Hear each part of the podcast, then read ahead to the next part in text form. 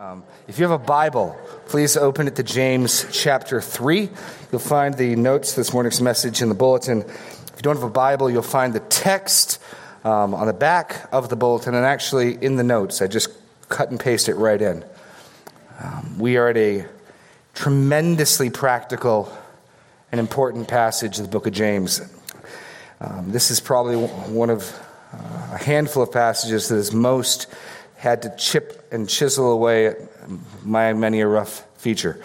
I've got much mileage out of this passage in my own life. Um, and uh, I trust our study this morning will be profitable. Let's read James 3:13 to 18. We won't make it all the way through verse 18 this morning, but we'll begin by reading James chapter 3 verses 13 to 18. Who is wise and understanding among you? And by his good conduct, let him show his works in the meekness of wisdom. But if you have bitter jealousy and selfish ambition in your hearts, do not boast and be false to the truth. This is not the wisdom that comes down from above, but is earthly, unspiritual, demonic. For where jealousy and selfish ambition exist, there will be disorder in every vile practice. But the wisdom from above is first pure, then peaceable, gentle, open to reason, full of mercy and good fruits, impartial and sincere. And a harvest of righteousness is sown in peace by those who make peace. Lord God, I pray that you would give us more and more wisdom that we might walk in a manner worthy of our calling. I pray, particularly this morning, Lord, that you would help us to identify and esteem your wisdom and to identify and cringe away from the wisdom of this world. And that you, in particular, you would guard us from being mistaken and lying against the truth. Lord, sanctify your people. Cause us to be a peacemaking, meek people. In Jesus' name, amen. Now, I've suggested to you that James chapter 3, all the way through 412, is one large section of the book. And I would reiterate that. And what ties it together are a couple of themes. The most clear is the issue of conflict and division and strife in the body. It's what dominates this section. The causes, as James goes after the causes with the tongue, bitter springs. Here, the wisdom that creates strife and jealousy. Chapter 4, what causes conflicts among you, leading to the call of repentance. And then finally, the particular case stop slandering and gossiping and speaking evil against each other. James is practically concerned with the harmony, the peace in the body of Christ. This is not esoteric. We're talking about wisdom, but it's not up there, la di da in the sky. It is right here with us. Incredibly practical.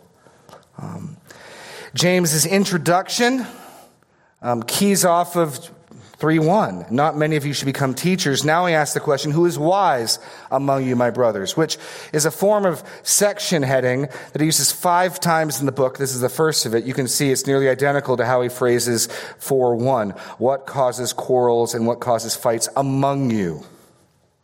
There's some more connections there. And so I'd have you begin this morning by asking the question How do you identify godly wisdom in people in the body of Christ. How, don't read ahead, you're going to know the answer. But, but how would you, naturally, I think there's a corrective here, there certainly is for me, of what I'm tempted to think wisdom looks like and what God insists wisdom is. And so consider how, how, would you identify it? He's not asking for the identity of the people, he's trying to describe them. It's a rhetorical question Who among you is wise and understanding? So we're talking within the body of Christ, among professing believers. We're not talking about out there, but in here, in here, who among us is wise? How would you identify them? And there's a danger that we might misidentify. Um, Now, the first point I want to make here is this wisdom is required of all Christians. If you're sitting here thinking, well, I can ch- check out because I don't claim to be one of those wise Christians, one of those leading Christians, um, you're, you're in for um, corrective here. James has already instructed all believers who lack wisdom in the trials of this life. Chapter 1, verse 5, to ask of God. He must ask of God if any of you lacks wisdom. So he's already told all of us across the boards, young and old, male and female, great and small, we, we must be asking God for wisdom. But this pairing of words, wise and understanding, has an Old Testament pedigree.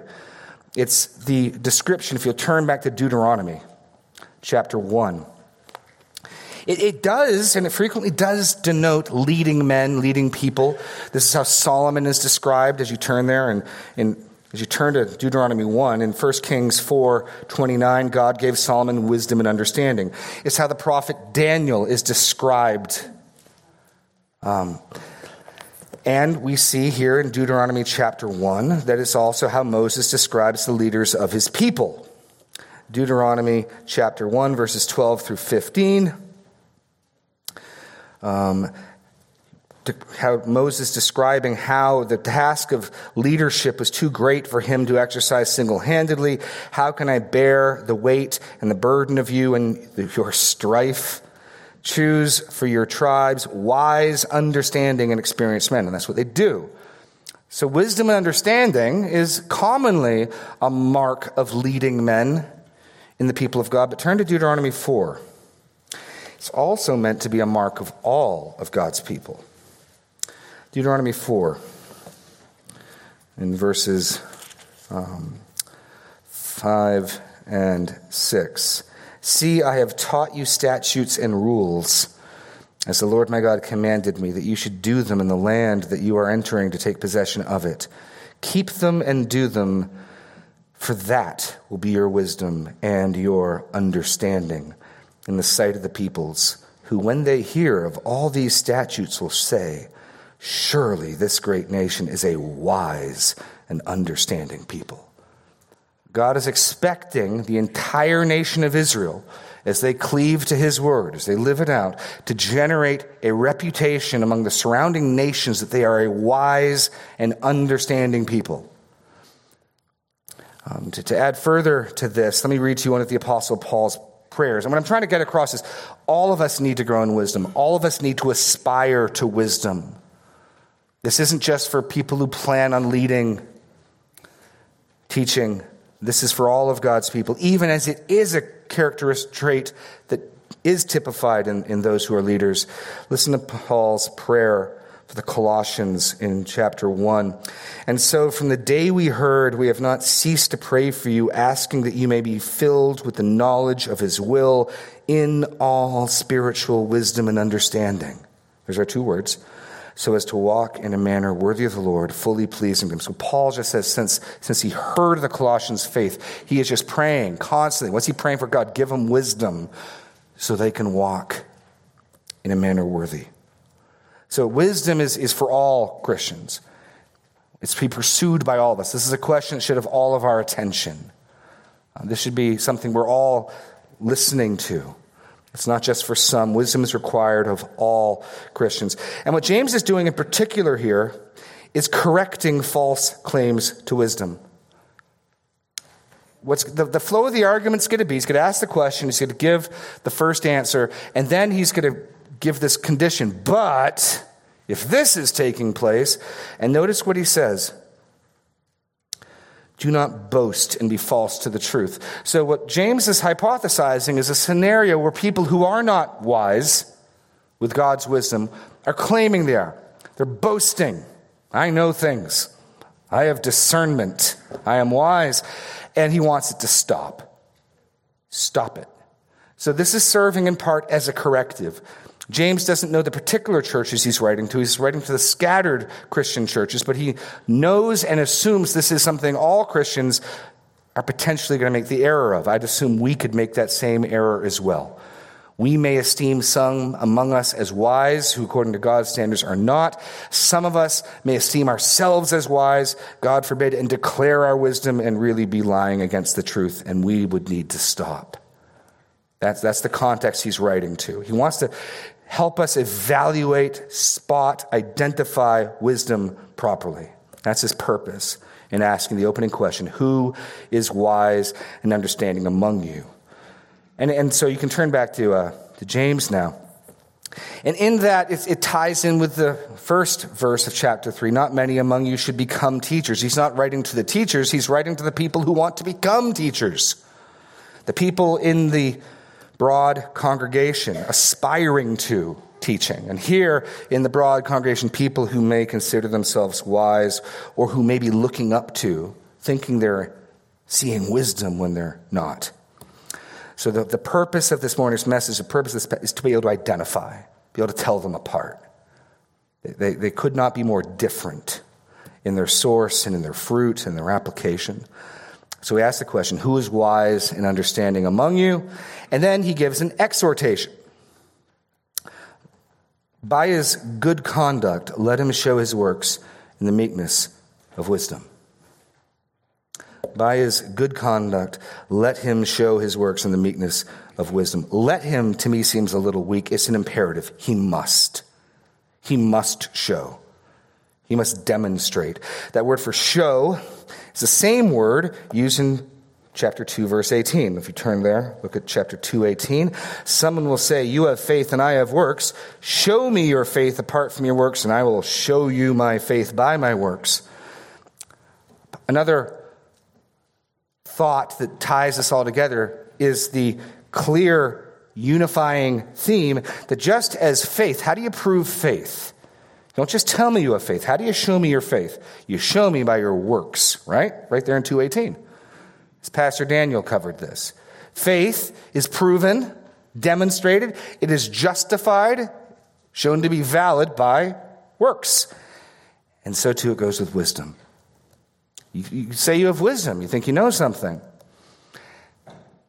Show it by your life, by your good works. True wisdom's proof, good works which right off the bat starts to inform some of our definitions of what wisdom is. The temptation, and I'll, I'll speak for myself, the temptation for me is because I know things and I read things and I've studied things and I can talk eloquently about things. I think I know things. I think I have some wisdom, and that may fool some of you. James has no interest in a wisdom that's knowing things. I think knowing things may be part of wisdom. James is looking at the fruit of the life. How do you live your life?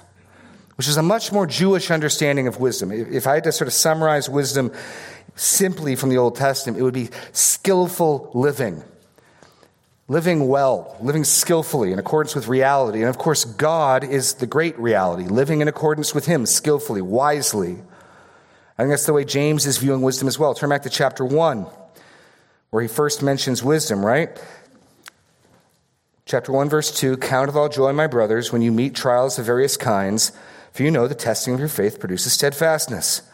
And let steadfastness have its full effect, that you may be perfect and complete, lacking nothing. But if any of you lacks wisdom, let him ask God. So, in the context here, what James is saying is trials strengthen and grow our endurance. And that endurance will yield a crop of maturity, will be mature and complete. But if on that process, growing to maturity, we find we lack wisdom, and in the context is in trials. We ask for God for wisdom.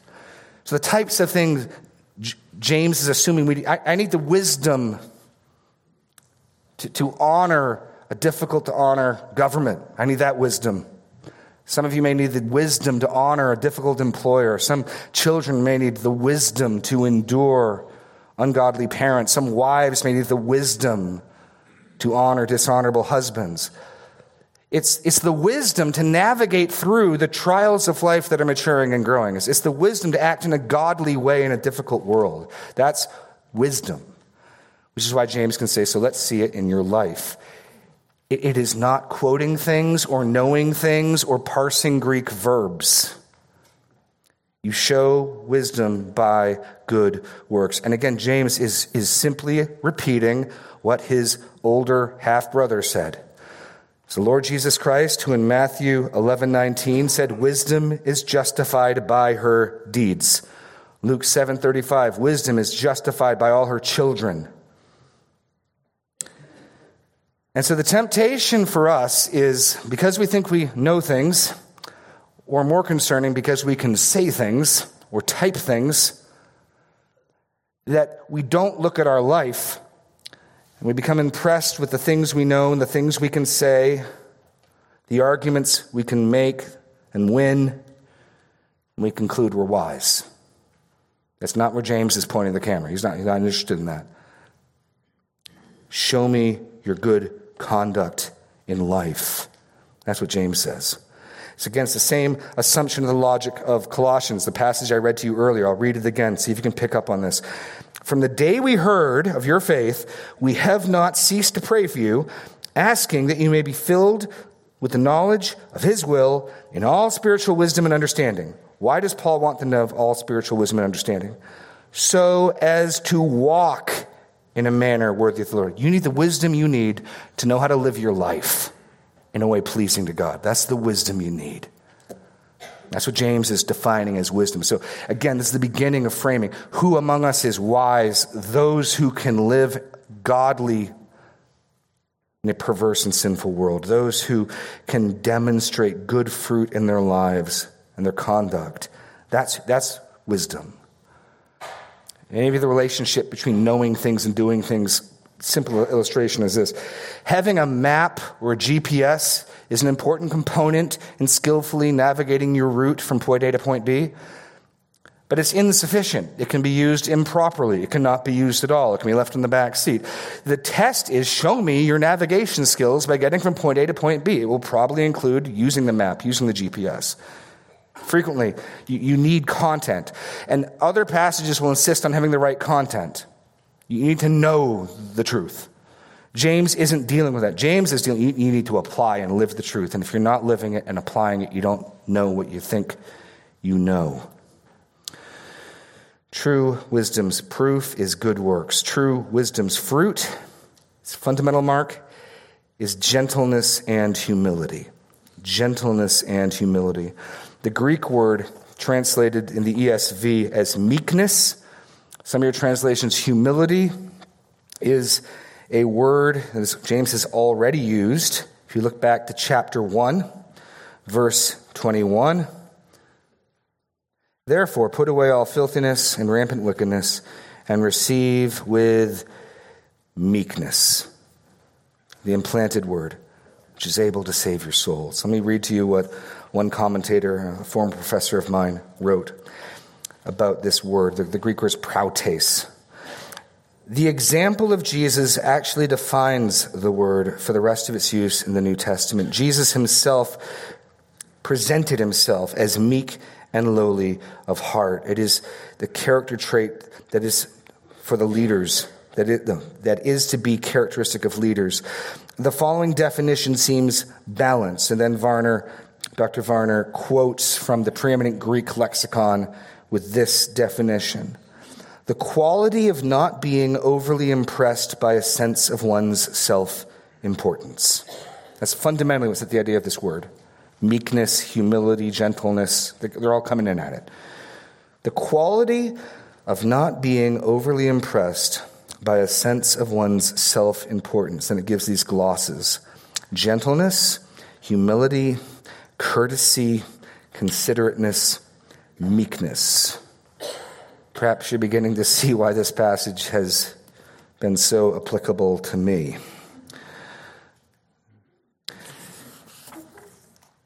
It's okay, you can laugh.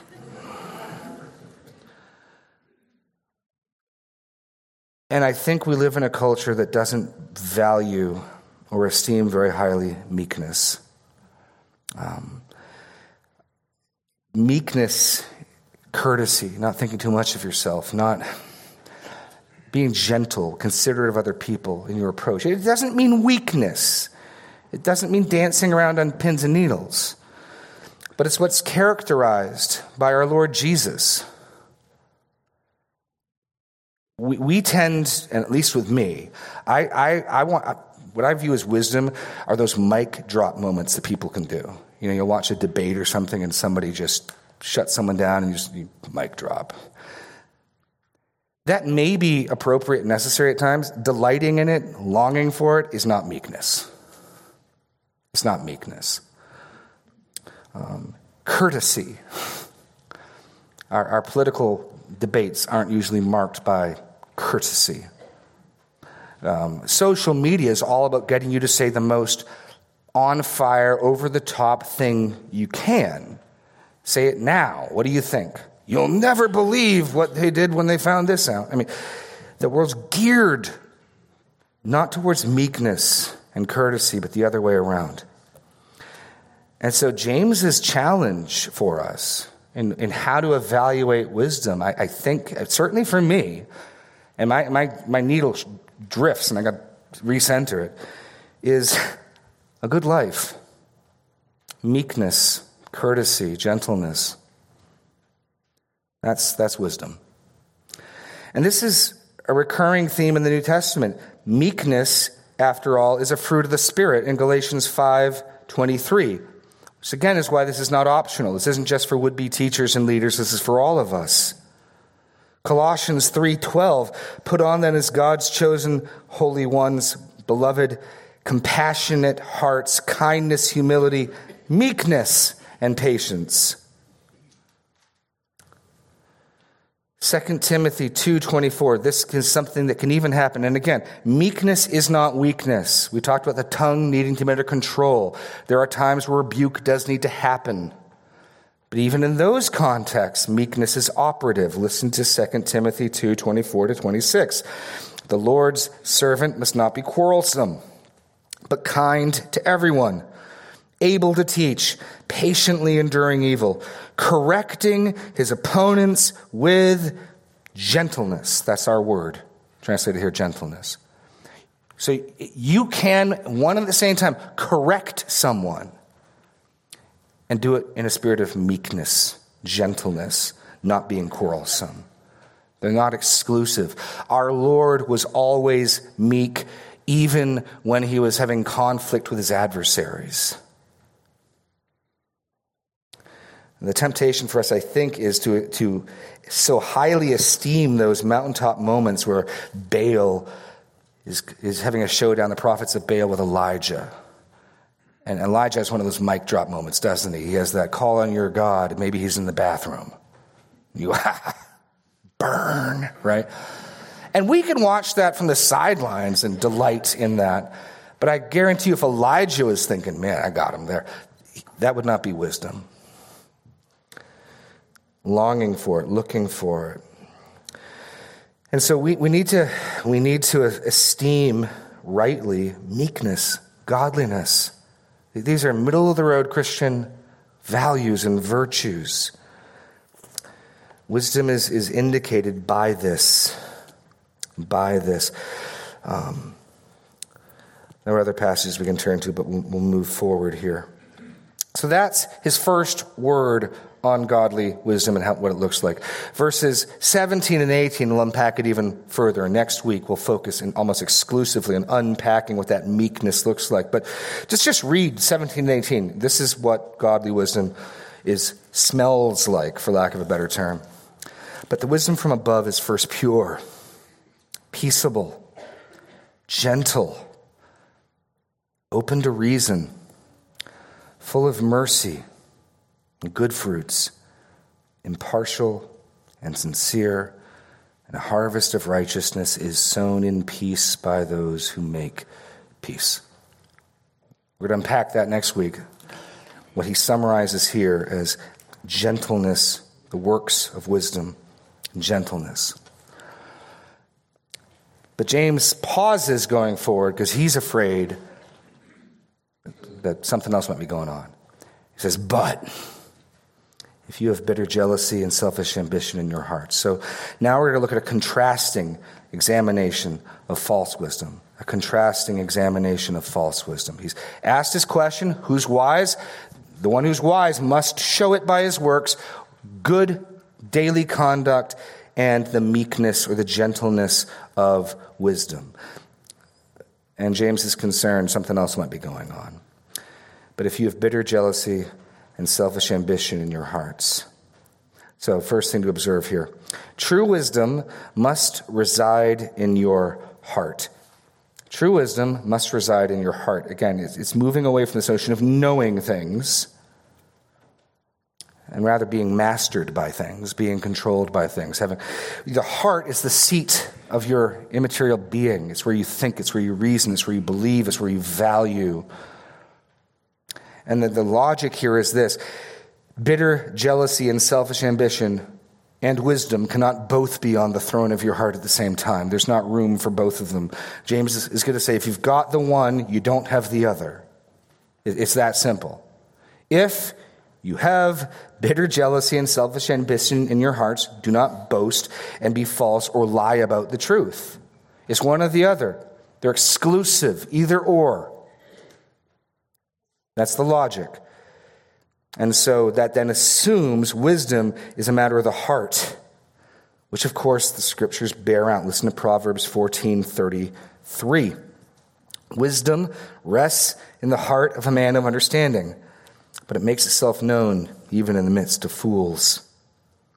And secondly, these two traits that James names are the source of conflicts in the body. The reason why James can say so dogmatically and so confidently, if you have bitter jealousy and selfish ambition in your hearts, uh uh-uh, uh, you are not wise, stop talking.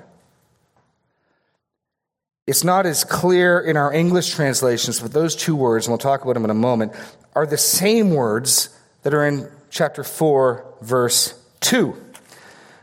In chapter 4 what causes quarrels what causes fights among you? Is it not this your passions that are at war within you? You desire and you cannot have and you um, covet and cannot obtain. The word for covet is the word for jealousy zelos and the word for desire is the word for selfish ambition. It's the verbal form. They shift from a noun to a verb but it's, it's the same word group and so anyone reading James would recognize he's declared them as the issues of the heart he's concerned with, and then he's going to show us in chapter 4 how it works. In fact, uh, one of the ways you can consider how this passage moves forward is James is giving us the metastructure wisdom from heaven, wisdom from hell. Values of godly wisdom. He's worried about conflicts in the body. And then in chapter 4, we're going to see a case. This is how Bitter jealousy and selfish ambition produces conflict. This is how it happened. We're going to zoom in. We're going to look at a case study of this. He's laying the foundation here for where he's going in four. Bitter jealousy. I want. And if you think about it in the context of wisdom and conflict, this is the, the, the, the feelings that arise in my heart when I, I'm not going to let you get away with that. We're going to debate and argument. I'm not going to let you think you're smarter than me. I'm, I'm, i feel bitter jealousy, selfish ambition rise up. I want people to think I'm smart. I want to be the mic drop guy, the guy who gives burns, or at least can when he wants to. And James says, when that's in your heart, you need to shut up and stop lying about the truth. These two we'll see in a few weeks, are the things that are the very source of conflict in the body bitter jealousy and selfish ambition. That's what I'm saying. There, there may be times you can read the Elijah passage and how he, he speaks to the prophets of Baal. But if Elijah was a man of God, and I believe he was, he wasn't doing it for his own glory. I, I doubt he was even aware of the mic drop moment, so to speak. Um, and so you can watch it from the sidelines, but I can tell you, I, I can be tempted when I'm writing responses on Facebook to, to, to want to put an edge in, to want to appear clever, to want to be seen to be clever. My, my mother had a, has a saying we use with our children. I think it skipped a generation. I don't think you ever said it to me, but your father said it to you, and we say it to my kids an awful lot. I'll put it in my terms. Jeremy, be good and let others, if they will, be clever. There's some wisdom there. So, True wisdom resides in the heart, and there, these bitter jealousy, selfish ambition are the source of conflict in the body. Then he gives an exhortation do not boast and be false to the truth. False wisdom's proof, then, is a proud heart and bad fruit. Just as true wisdom is seen by a godly life and a gentle and humble spirit, here, false wisdom's, hell's wisdom, as we'll see, is seen by a self centered, proud, it's all about me. It's the opposite of meekness. If meekness is the quality of not being overly impressed by a sense of one's self importance, this is being overly impressed. And so both wisdoms are identified by their fruit a proud heart, and then we're going to see the bad fruit. It's going to come up in verse 16 every vile practice and disorder in its wake. You, can identify the wisdom by what it's producing in the people involved, whether it's producing peace or strife and conflict.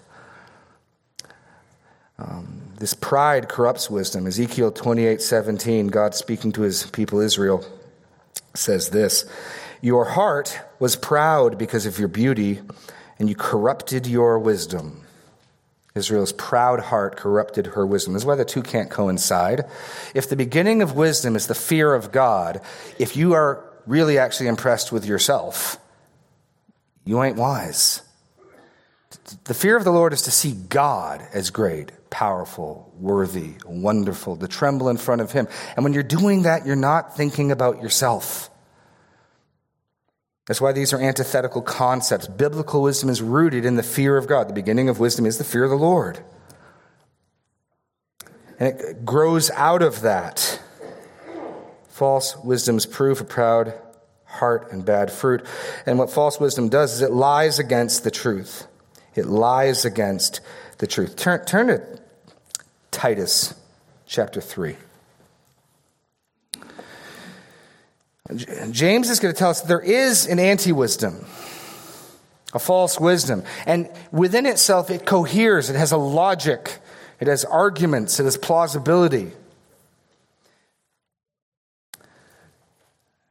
So turn over to Titus chapter 3. I'll show you an example.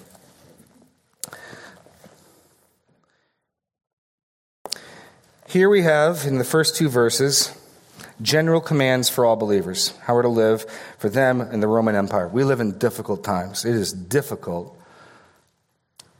to honor those I'm supposed to honor, respect those I'm supposed to respect, parse out what to do, how to act. And so we get this clear instruction. Remind them, the them being the churches of Crete. Remind them to be submissive to rulers and authorities, to be obedient to be ready for every good work, to speak evil of no one, to avoid quarreling, to be gentle, there's our word, and to show perfect courtesy towards all people.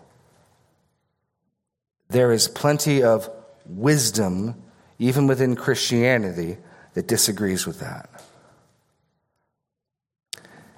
And yeah, it's a wisdom of a sort. It, works internally of a sort. It's not from God, it's from someplace else.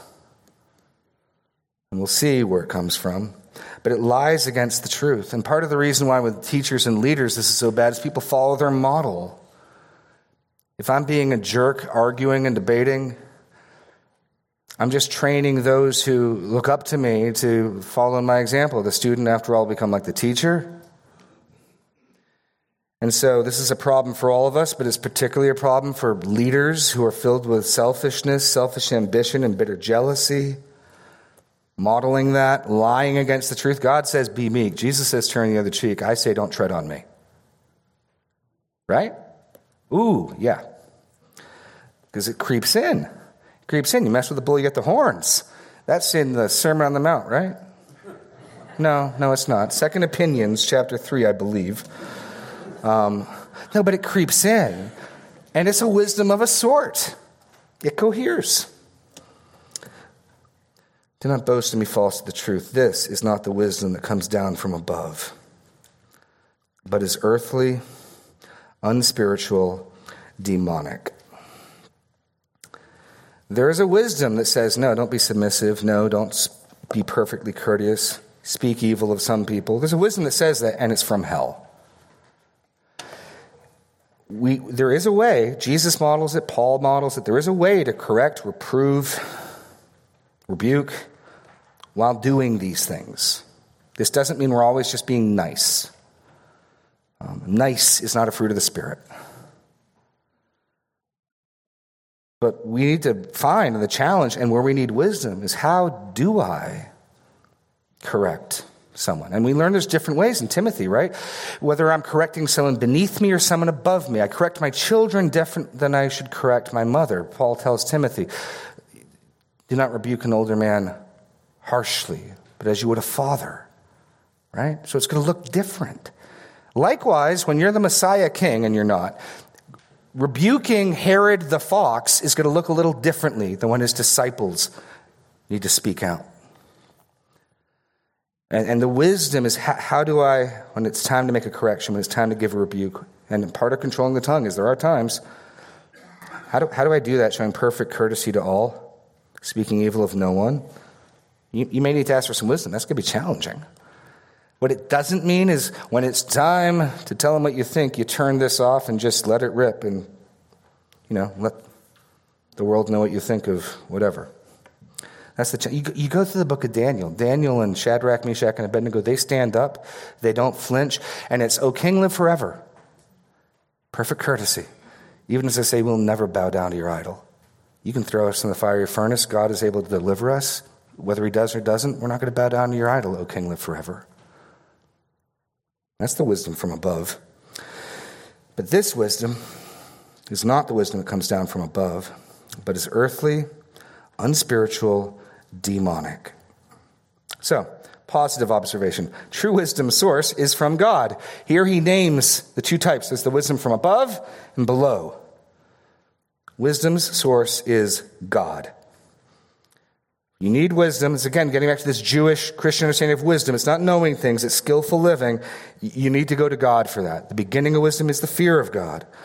1 Corinthians 1:30, the passage that Jacob taught in part last time when he preached, says this, because you are in him, Jesus Christ, who has become to us wisdom from God. Or Colossians chapter 2. I want you to know how great a struggle I have for you and for those at Laodicea and for all who have not seen me face to face, that their hearts may be encouraged, being knit together in love, to reach all the riches of full assurance of understanding and the knowledge of God's mystery, which is Christ, in whom are hidden all the treasures of wisdom and knowledge. If there's a treasure of wisdom, it's in Christ. There is no wisdom of this sort outside of Christ. So either it's in Christ or it isn't wisdom not in this sense. What's false wisdom's source? And here we see James do what he likes to do. He escalates. He starts someplace you'll be a little uncomfortable with and ends up in a place you'll be very uncomfortable with. We've already seen that with the tongue, have we not? He starts talking about the tongue. Remember, what sets on fire the tongue? Hell. What James had to say. James has no problem getting to the point. And again, it suggests to us that we underestimate the significance. The fact that it needs to speak in such strong terms to the church in general assumes we make it too little of a thing. And, and, and in my own instance, that's absolutely the case. I'll know that I'm letting a little edge get into my words, little, little sword thrust, a little aggression into my words, and I'll say, well, I'm right, so it's okay yeah, I could probably be a little kinder and a little gentler, but I'm right. Yeah, says the logic of hell. Go for it. This wisdom is not coming down from above. It is earthly, unspiritual, and demonic. False wisdom source, here your blanks. The flesh, the world, and hell. Those are the three categories. It's earthly, so this world, it's, it's natural, it's fleshy, and it's demonic. That's, that's its rationale. It's far worse than we think. And the danger for us is we incorporate this rationale that says, I don't have to be kind to my enemies. I don't have to treat with respect those I disagree with, especially if they're Democrats, right? No, perfect courtesy to all. And I'll mock those I'm commanded to honor. And there's a wisdom that agrees with that. And I can find people that agree with it. People will like it on Facebook when I post it, so I know it must be okay, right? Earthly, unspiritual, demonic. Demonic. It's bad. James escalates. He did that with the tongue. You'll see in chapter 4, he does the same thing. What causes quarrels? What causes fights? It's just a quarrel. It's just a fight. Okay. We're in safe territory. Your passions are at war within you. You desire and you do not have, so you murder. So James starts with little quarrel, and ends with murder and war. Same thing here. Same thing here. And then we see its fruit, the demonstration. For where jealousy and selfish ambition exist, we're back to our two ruling heart motives. There will be disorder in every vile practice. False wisdom's fruit, disorder and conflict. And false wisdom's harvest is every form of evil. I use the word harvest there because that's what he's going to use of true wisdom. Look at verse 18. A harvest of righteousness is sown in peace by those who make peace. And in that sense, wisdom's fruit and God's of above and below couldn't be more different. There's a harvest of righteousness and peace, there's disorder in every vile practice. They couldn't be more distinct. I want to take with the few minutes we have left is to try to give some practical application. I'm trying to walk through this, but I want to show you what I think it looks like, or at least in my life, what it looks like. Um, with three points, if you'll bear with me. Three points. First, think rightly about wisdom and maturity. I, I need to catch myself again and again when I'm cheering on, delighting in that snappy comeback, when I find myself wanting to be the clever guy. Did they think I was clever? Whether it's posting on Facebook, conversation in an elder meeting, talking on the body. Um, I, I need to value wisdom, and wisdom isn't being that guy, the mic drop guy. That's not wisdom. It may happen, but you're not seeking it, you're not delighting in it. So I need to check, we need to check how we're evaluating wisdom and who are we looking up to because we'll become like what we admire? Do we admire meekness? You don't make good action movies about meek people. Superheroes don't tend to be meek. And so it's easy for our admiration and what we value to get off course. So the first step I'd say be challenge is like, do we really value meekness or are we in danger of actually delighting in demonic wisdom, the wisdom from hell, the self seeking jealous, zealot, the selfishly ambitious wisdom. Second, learn to identify, identify false wisdom and resolve it.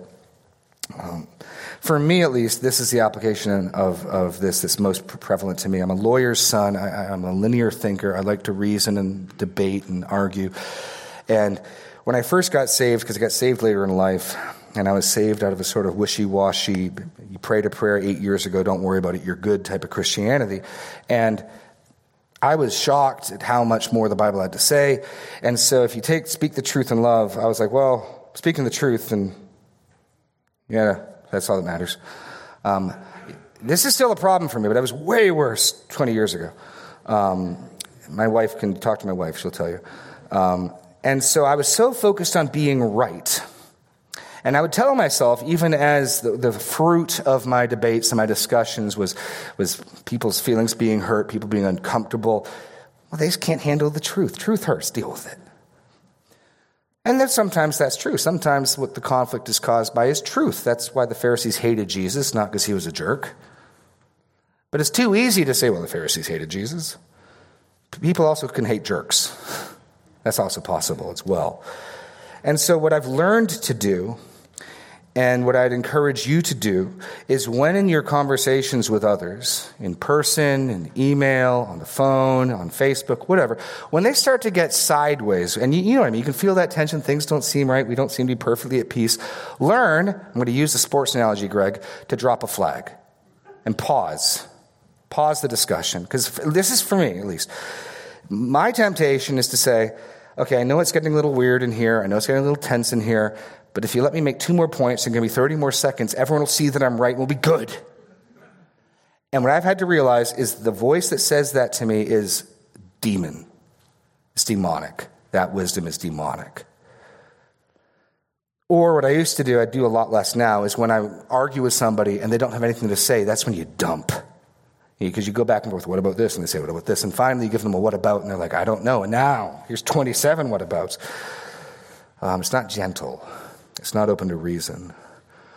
And so, what I've had to learn to do, and what I need to continue to do, is when I sense, when I realize, man, things are a little wonky here, things are a little sideways, that means at least one of us in this conversation and interaction are, have slipped into an earthly, fleshy, demonic way of communicating. It means that it might be me, it might be you, it might be both of us. So let's just pause for a minute. We'll get back to this issue that's important and say, hey, it, is, is it me? Things are getting tense here. What's going on? Am I, have I offended you? Am I acting out of line or are you okay? And have that pause and have that conversation. The wisdom from below says, no, ignore it, keep going. God's wisdom is gentle, open to reason, peaceable, and it sows a harvestness of peace. So recognize when demonic wisdom is at work and then resolve it stop the conversation or pause the conversation and, and resolve it.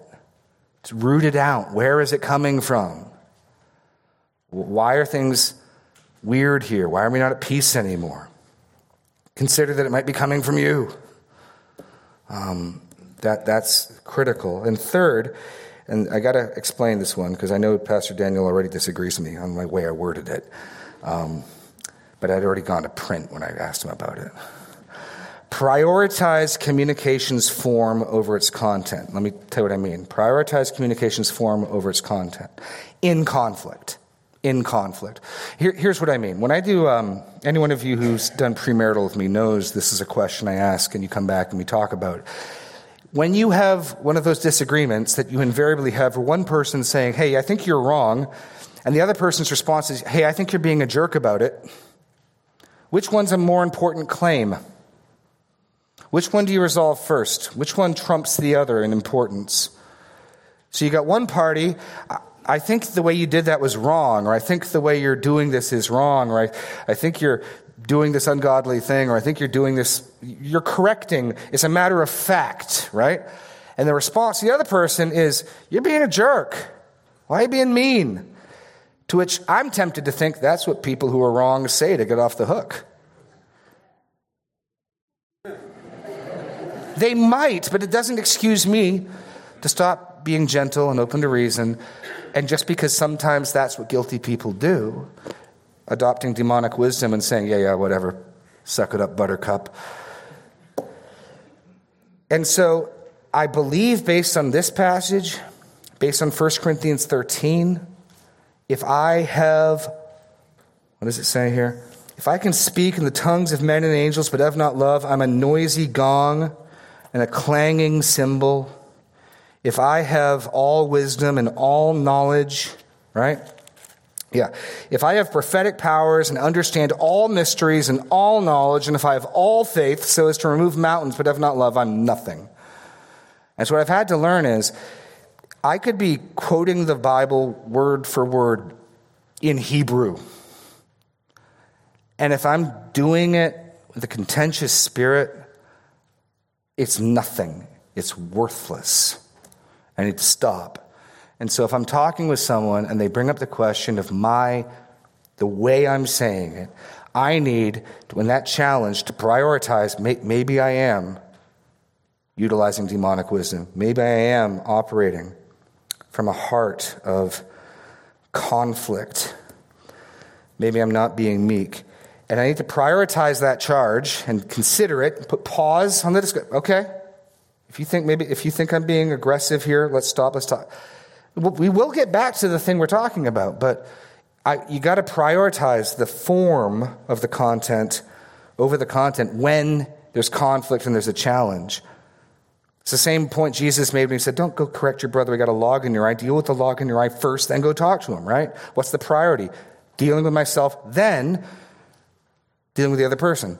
So, what I don't mean in prioritize is as you prepare to speak, put more time into how you say it than what you say. I would say put full due attention into speaking the truth and speaking in love. It's asking which one's more important, the truth or love, is like asking which wing of the plane is more important, which blade of the scissors is more important.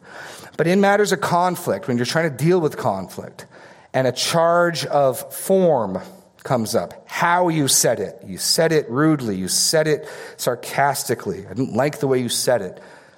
I would encourage you to prioritize consideration of that, even if on the other side of that it turns out they were being a big baby.